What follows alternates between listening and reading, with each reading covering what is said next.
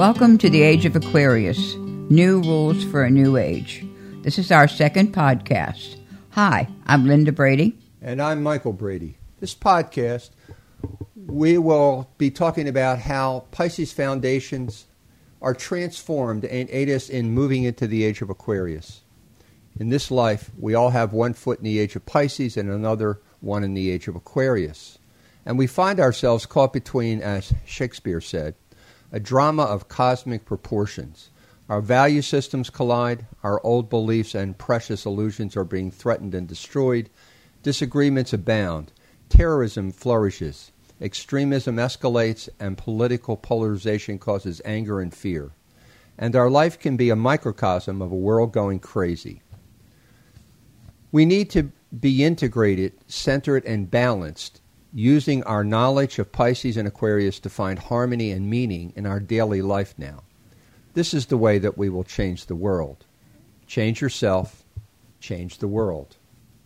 Today, we are being called on to think and feel for ourselves. We are being called to take responsibility for our own lives. So let's take a look at how the old Piscean beliefs of the last 2,000 years can be upgraded or transformed to help us grow up and be responsible. Linda, where should we start? Well, you know, I think the first place to start is with the gift that the universe has given us for the next year. And that gift is the planet Jupiter moving into the sign of Pisces. It's been there for a few weeks. It's going to go back into Aquarius and then it'll go back into Pisces for almost nine months. So, with that gift, the planet of Jupiter brings expansion, benevolence, um, intuition, philosophy, spirituality. It's a planet that, that actually represents expansion and growth. So we are able, probably this year, more than any other year in 12 years, to, to understand the goodness and the gifts that were Pisces. Many of my friends are Piscean, and they, including my husband, and say, "Well, here I'm a Pisces, and you're telling me I need to move away from Pisces to go into Aquarius." So it's very it's confusing. So what we we know, what we really know is we need to find transitions from the age of Pisces, the best of Pisces, the best of what we learned, and bring them into the age of Aquarius, so we feel more in balance you know, it's not an extreme. It doesn't need to be an extreme. So Jupiter, eh, Jupiter's basic principle is about benevolence and grace and goodness. So that's what we're going to do, Michael. We're going to start with the really positive parts of Pisces. And to do that, we're going to create an opposition between what has happened through Pisces and how we can transform it into the positive parts of Pisces and use that as the foundations for the age of Aquarius. I see. So, how do we get started?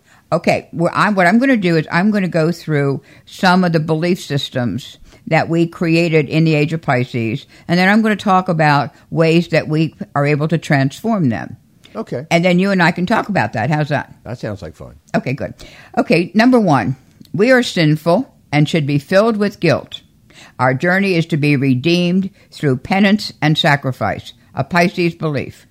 Okay, a transformed Pisces belief would be we have committed actions that may have caused others pain, but we have the ability to ask for and receive forgiveness. And with this, I, uh, I have a story, many of you have heard me speak it before, but I love it.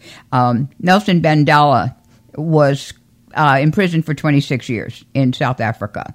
When he came out of prison, there was a reporter, of course, there to greet him.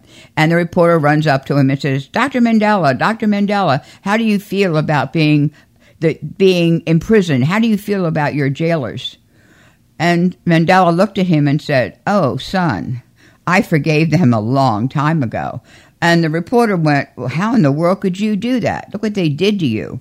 And he said very, very simply, because forgiveness is an act of love and freedom for myself. And that one line, I get chills every time I speak it. That is what the age of Pisces really taught us. That the, that forgiveness is actually loving and forgiving and being in freedom with ourselves. Well, that's interesting because um, the way that we've done forgiveness in the last 2,000 years has been under a lot of duress. I mean, usually we have been wronged and persecuted and hurt and and m- martyred, and in the process of that happening to us as a Christian, we've been asked to forgive the other person, uh, the Right. uh, the uh, the other side of the equation. Well, a person's in great pain physically or emotionally or spiritually at the time that they do that. Uh, and there's also a feeling of guilt often involved along with that process. So before we can forgive other people, I think we have to forgive ourselves. Okay, I would Okay? agree with that. And, yes. And being able to forgive ourselves up to now has been in the province of having to seek the forgiveness from somebody else, from God outside of us, from uh, from the church, from another human being who represents uh, God in this case. Uh, I, I think in the age of Aquarius, we're really being called on to claim back that for ourselves, in that we need to be able to forgive ourselves for our, and I'll call these honest mistakes now um, on the earth plane. There, there is no way to go through a lifetime and do everything quote unquote right the first time around, or actually many times around. So it's a learning process, and in that process, we're all going to make mistakes, and usually the guilt that has been has been taught to us over the last 2000 years has been about those mistakes. The problems with guilt for me has been that uh, guilt says that you were a sinner or you did a mistake or you weren't able to be this kind of way and you aren't being it now and you won't be it in the future so that it sets us up to feel that feeling of now what I'll call honest shame and uh, and embarrassment distorted into guilt because honest and sh- uh, honest shame, if you make a mistake, gets you to pay attention to what just happened, and you learn something from that, and then you move forward, and the feeling wants to go away. Except if you were and you are now, and you always will be something um, wrong or bad or not able to, then it takes that feeling and it keeps it going in, inside of your body. And we've been doing that for a lot of time now. So when we're granting forgiveness to other people, we don't feel like we can be forgiven. And that makes that a very painful process. The other problem with that is that oftentimes that other person is not going to forgive us. And that's interesting too, because if you have been able to forgive yourself for something, and then you ask the other person to forgive you, what they do with it on their side really doesn't matter anymore. No, because you're free in the act of being able to grant yourself forgiveness first before you go and ask for it from the other person. Absolutely. So that's freedom. That's freedom, and you have to let go of the of the guilt, the residual and contaminated honest shame um, and embarrassment that goes with the mistake you made, called a sin in the age of Pisces, very often, uh, and and that sets you free inside, so that Right. when you do ask for that forgiveness for the other person, it's nice if they grant it, but it's really not required for us to feel unburdened from what uh, is involved here. No, we can often just feel sad that they weren't able to because now the onus is on them, not us. Yeah. We are free to move ahead, I which agree. is very, very different than the, what we were taught in the age of Pisces. Okay, so now another one. We learned from Christ, who brought in the age of Pisces, uh, that he was perfect, that we thought he was perfect, and that we must strive for perfection to emulate him. In many ways, you know, I think that's what we were taught as Christians, and, and perhaps in other religions also, that, you know, we really need to strive to be godlike as, as well as we can. And the, so that is the Piscean belief. The transformed belief is that Christ symbolized the perfection of God, and here is the important one, and has told us that the kingdom of God lives within us. That piece of us is always perfect. And that is really so important because we forget that. We forget that that part of us that is God is perfect. So what we do is we're trying to find perfection outside of ourselves, and it's a fool's game because it never works. if we are excellent and we strive for excellence and know that perfection is not is not the outcome, we are in fact then being being being perfect. We are using the soul that God has given us in order to create and be strong and be moving ahead with our missions. And to me, that is the most important thing. And one of the things I learned, and I really wish I knew who said this, but the, but it was said that the journey to excellence has no room for perfection, which means that if we're striving for perfection, what we're doing is we are creating perfection paralysis. We feel we cannot do it right. We're not going to do it well enough. We're not going to get that hundred every time. So therefore, you know, I'm not going to do anything. So being able to know that there is already a part of us that is perfect, a part of us that is divine, and that we can strive for excellence really is the transformational quality of that Piscean belief. What do you think, Michael? This axiom, you know, for me, really um, hits home around the need for all of us to learn how to meditate, because of the key phrase, "The kingdom of God lies, God lies within us." Well, when you meditate, that's exactly or when you achieve that state you are in that place where you are just being. You are just here now. And even your ego tends to go away. And in that moment, you are exactly feeling in perfect union with the universe, with God, with Source. You can add a term there, any term you want to. And it is a profoundly peaceful place to be inside yourself. So what happens is, is that when you learn how to meditate and you go to that place, you drop all judgment away. And when you drop all judgment away, you are in a perfect state of being. Right. In a state of grace. In a state of grace. Okay, so this leads into very nicely the next one, which we've probably already talked about, but the idea of, of, Pisces is that there are people and energies and source outside of ourselves that are give, that we need because we're basically childish and inadequate and we're not able, etc., etc. You can fill in your own blanks on that. So therefore, we need someone else to tell us what to do, how to do it, what the rules are, etc., etc. With the understanding that we all have a God-given soul we become the authority. We become the part of ourselves that knows our own truth. We're the ones that can say, with God's help, with my soul's help, I become strong, more empowered and stronger every day. And for so many years, Michael and I have been talking about soul mission and soul contracts and and how to really connect with the spiritual part of ourselves.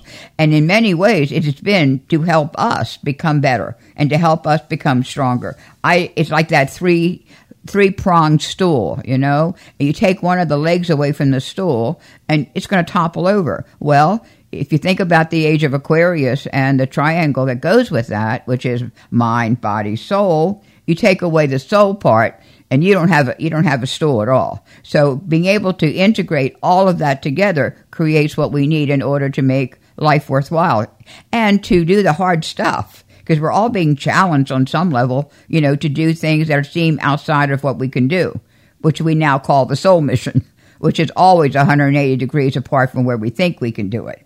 So, what do you think, Michael? I I would agree with everything you say. Um,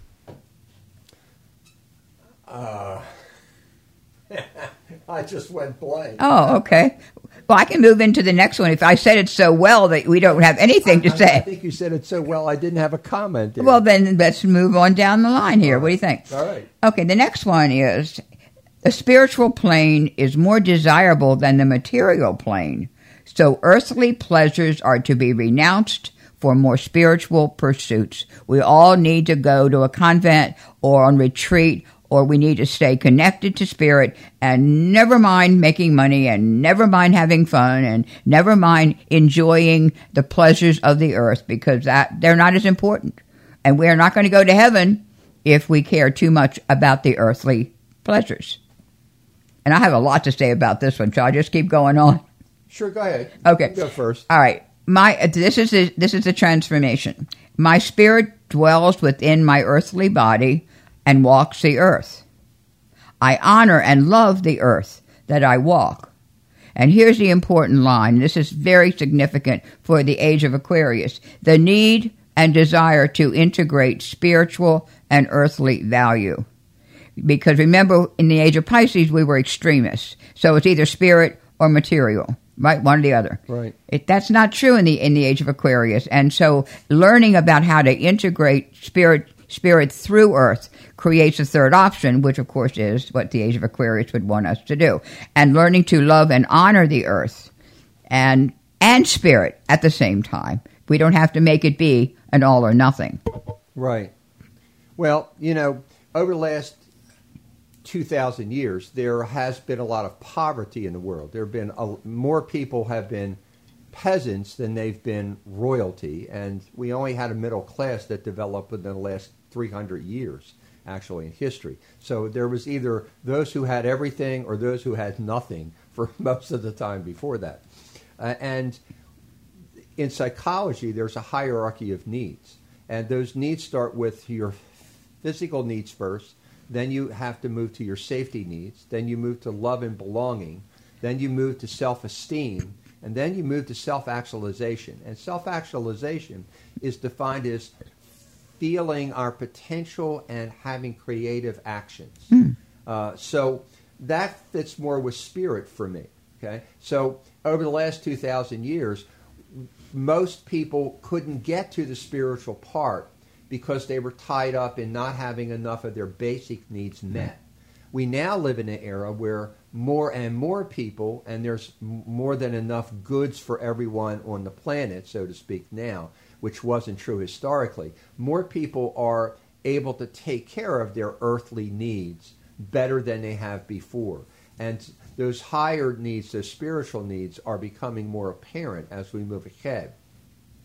And again, um, being spiritual needs to be integrated with earth because it, if you're in pain, if you're in distress, and you're trying to give love to other people, then that pain is really coming along with the love you give. And I don't think that the essence of love is supposed to be heavy or burdensome or painful. It should be light, it should be free, it should be enhancing ourselves and other people. So if we take care of our basic needs first and we take care of ourselves and we learn how, how to love ourselves and we learn how to how to let go of the guilt that we carry around in ourselves then then when we give out to other people those that spiritual part of our life will be in a very positive place both for us and the other person yeah, and that brings me to another one. You're right on the money here, Michael. We're just going right down the line. Um, one of the Piscean beliefs is that we love conquers everything, and we should never, ever, ever put ourselves first, ever. That we all should be that self-centeredness is selfish, and we're not. It's it's it's evil on some level. We're not supposed to do that, and we're supposed to love other people before ourselves. Yeah, well, uh, okay. So if we love other people before we love ourselves enough, I'll, I'll say enough, adequately, right? Then we're we're not happy. We're in distress, are we not? We are. Okay, so while we fulfill the other person with love, we are hungry for love. Right. Right. Okay. Right. So, so one of the I'm sorry. Go ahead. So that sets up, I think, a win lose outcome. Right. One person wins and one person loses. Okay. I don't think God had that in mind. No, I don't think he did either. How love should work here. I think God had in mind that when we came down and played with each other around how we love each other, that it should come out win-win. Both people should come out happy, whole, fed, gratified, fulfilled with love. Don't you think? Right. And the transformational statement that we've written here is that loving our heart and soul first is akin to loving God. And loving God means that we that He, she, they, whatever, provides us with a compassion to help other people. I would agree with that. And one of the challenges I had in my personal life, because I came from a very a, a home where I gave to others first. That is that was what we did, and that's how I was raised. And what I learned is, as a coach, a counselor, that every time I did that, I was in fact diminishing the other person. Yes And that, when I realized that, that I was not honoring their strength or their power, and I became the one that was going to fix them and make them all, all well, right? When I learned that that was not what God had in mind for me, it's not, not my soul's mission at all. Um, it really was helpful. So I was in the need for that win-win situation. I take care of me, and I can help you take care of you. I've got a perfect example of that that happened in our own life. About five years ago, I was at a traffic light on a Sunday morning, and I saw a guy in the pylon with a with a cardboard sign, and he did not look like he lived in the outdoors. His cl- his clothes looked decent. His hair was cut. Uh, he didn't look like he was homeless, but his cardboard sign said, "I'm a veteran. I've been unemployed for a year. I have a wife, three children, and and a house mortgage." and I haven't been able to find employment, and I need fifty dollars to pay my my uh, my house mortgage by tomorrow. And he was walking up and down, up and down the pylon. Okay, I feel sorry for anybody who walks up and down pylons because I cannot imagine myself bringing myself to feel uh, to under any circumstances really bringing myself, you know, uh, to be able to do that. And this guy looked like he was an upstanding, responsible citizen, so to speak, right at mm-hmm. the time. And so I waved him over while I was at the at the light. I decided to give something to him, and I pulled out my wallet. And son of a gun, as I pulled out a twenty dollar bill, I looked in my wallet, and all the cash I had available at the time was fifty dollars in cash in my right. wallet, and it was the exact match of his sign. So on impulse, I reached in and pulled out the rest of the cash and gave him the entire fifty dollars he needed to pay his mortgage, which means that he was going to immediately leave having to panhandle in the street and go home, probably, right? Okay. When he looked at the money in his hand, it was worth a million dollars because his eyes lit up and I felt I, I could see him have a big sigh inside, like, oh God, I, I don't have to do this anymore, kind of thing. I can go home.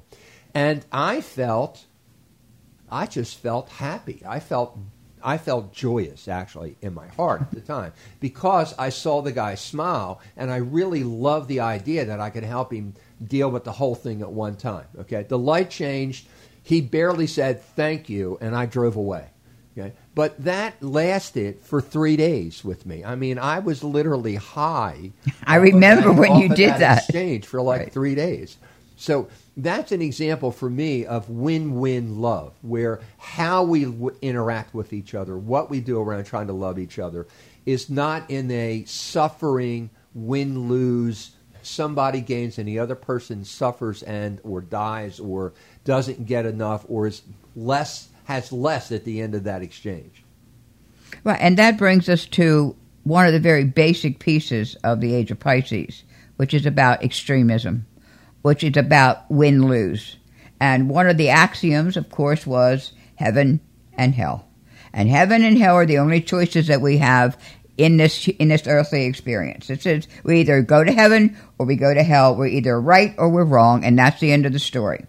So what I what I've thought about, and this is what we transformed it into.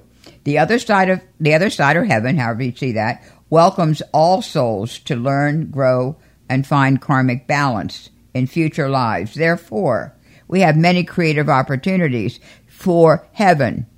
I think people really understand to some degree that hell is what we make it that we can create hell on earth very easily, and a lot of people have. And if we believe in extremism, if things aren't working, then things are really bad.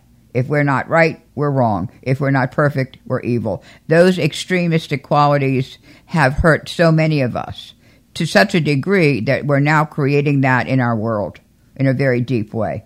Well, from all the past life work I've done over the years, uh, I've I've come to observe and think and ultimately believe that I don't think there is a heaven and hell after we leave our bodies. I think now that's not to say that you can't have an experience of heaven and hell. I think after we leave our bodies, that if you are in a consciousness set where you absolutely believe that will happen to you, you will have an experience that meets your expectations for a while But what I've seen pervasively overriding all that in my past life work is that when we leave our life, we rest and heal in between. We recuperate from the. It's kind of like a prize fight down here.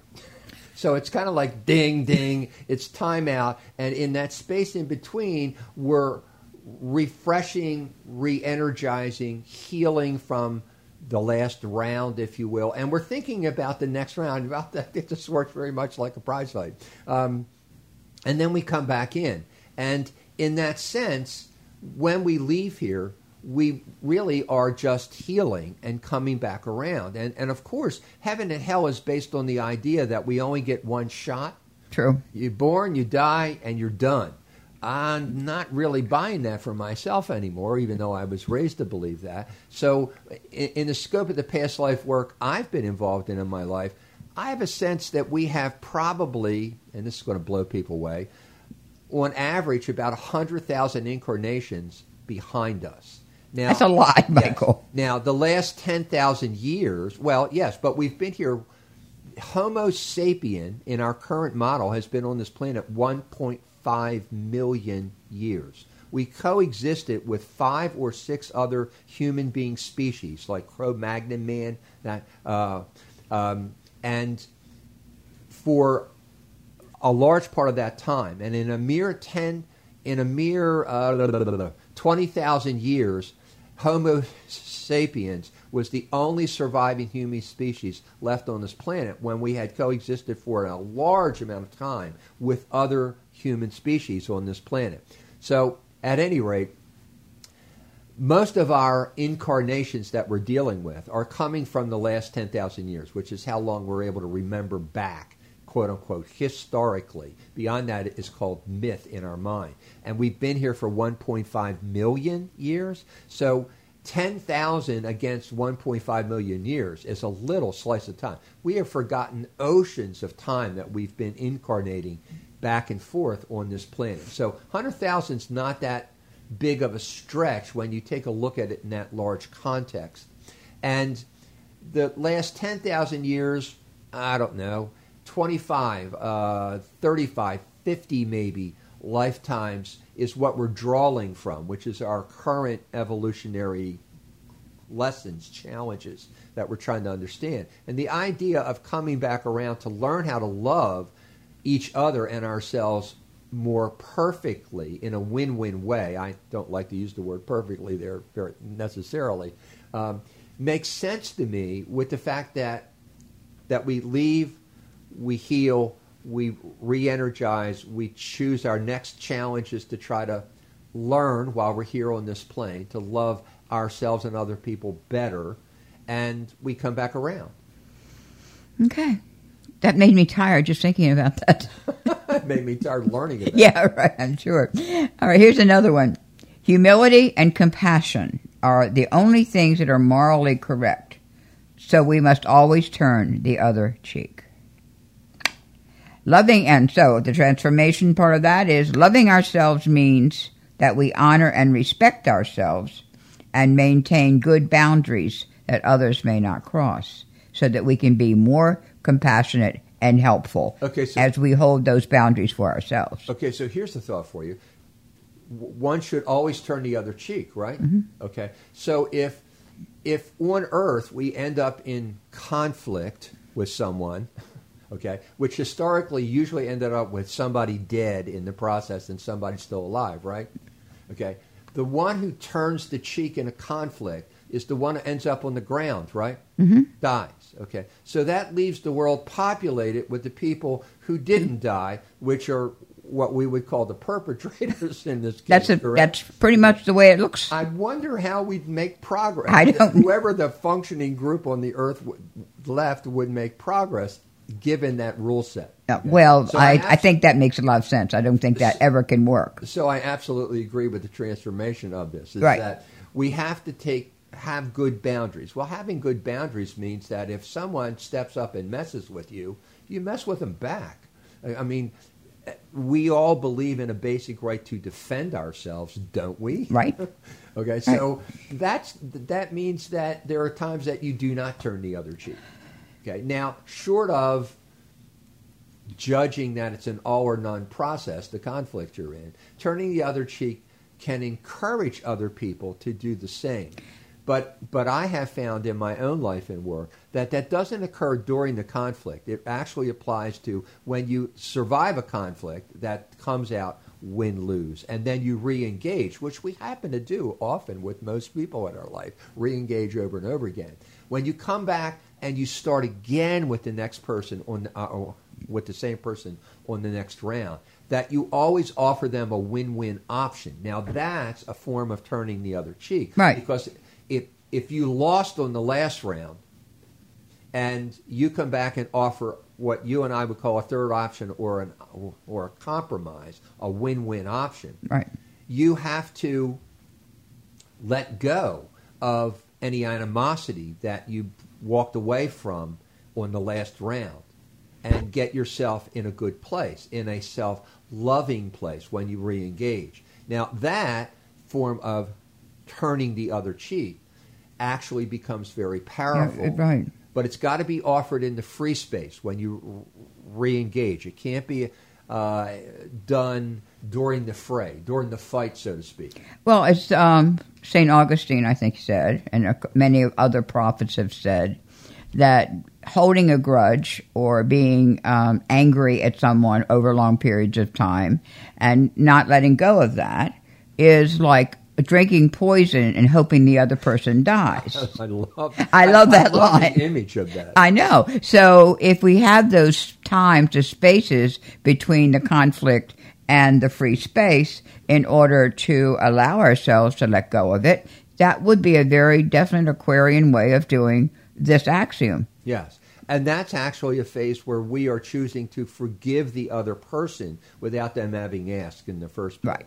And without being concerned whether they forgive us or not. Right, because if you let go of the grudge, if you bury the hatchet, and it's not interactional, if you do that in yourself before you re engage with someone, it really doesn't depend on what they're doing, and it doesn't depend on them having conceded anything. It's, And- it, it's a self contained act to let go of the poison in ourselves. Right, that's true. And when we talk next week about uh, the strategies of living in an Aquarian life, a lot of what we've just talked about is going to have a whole new meaning. But there's one more thing I want, one more I want to go through before we finish. Okay.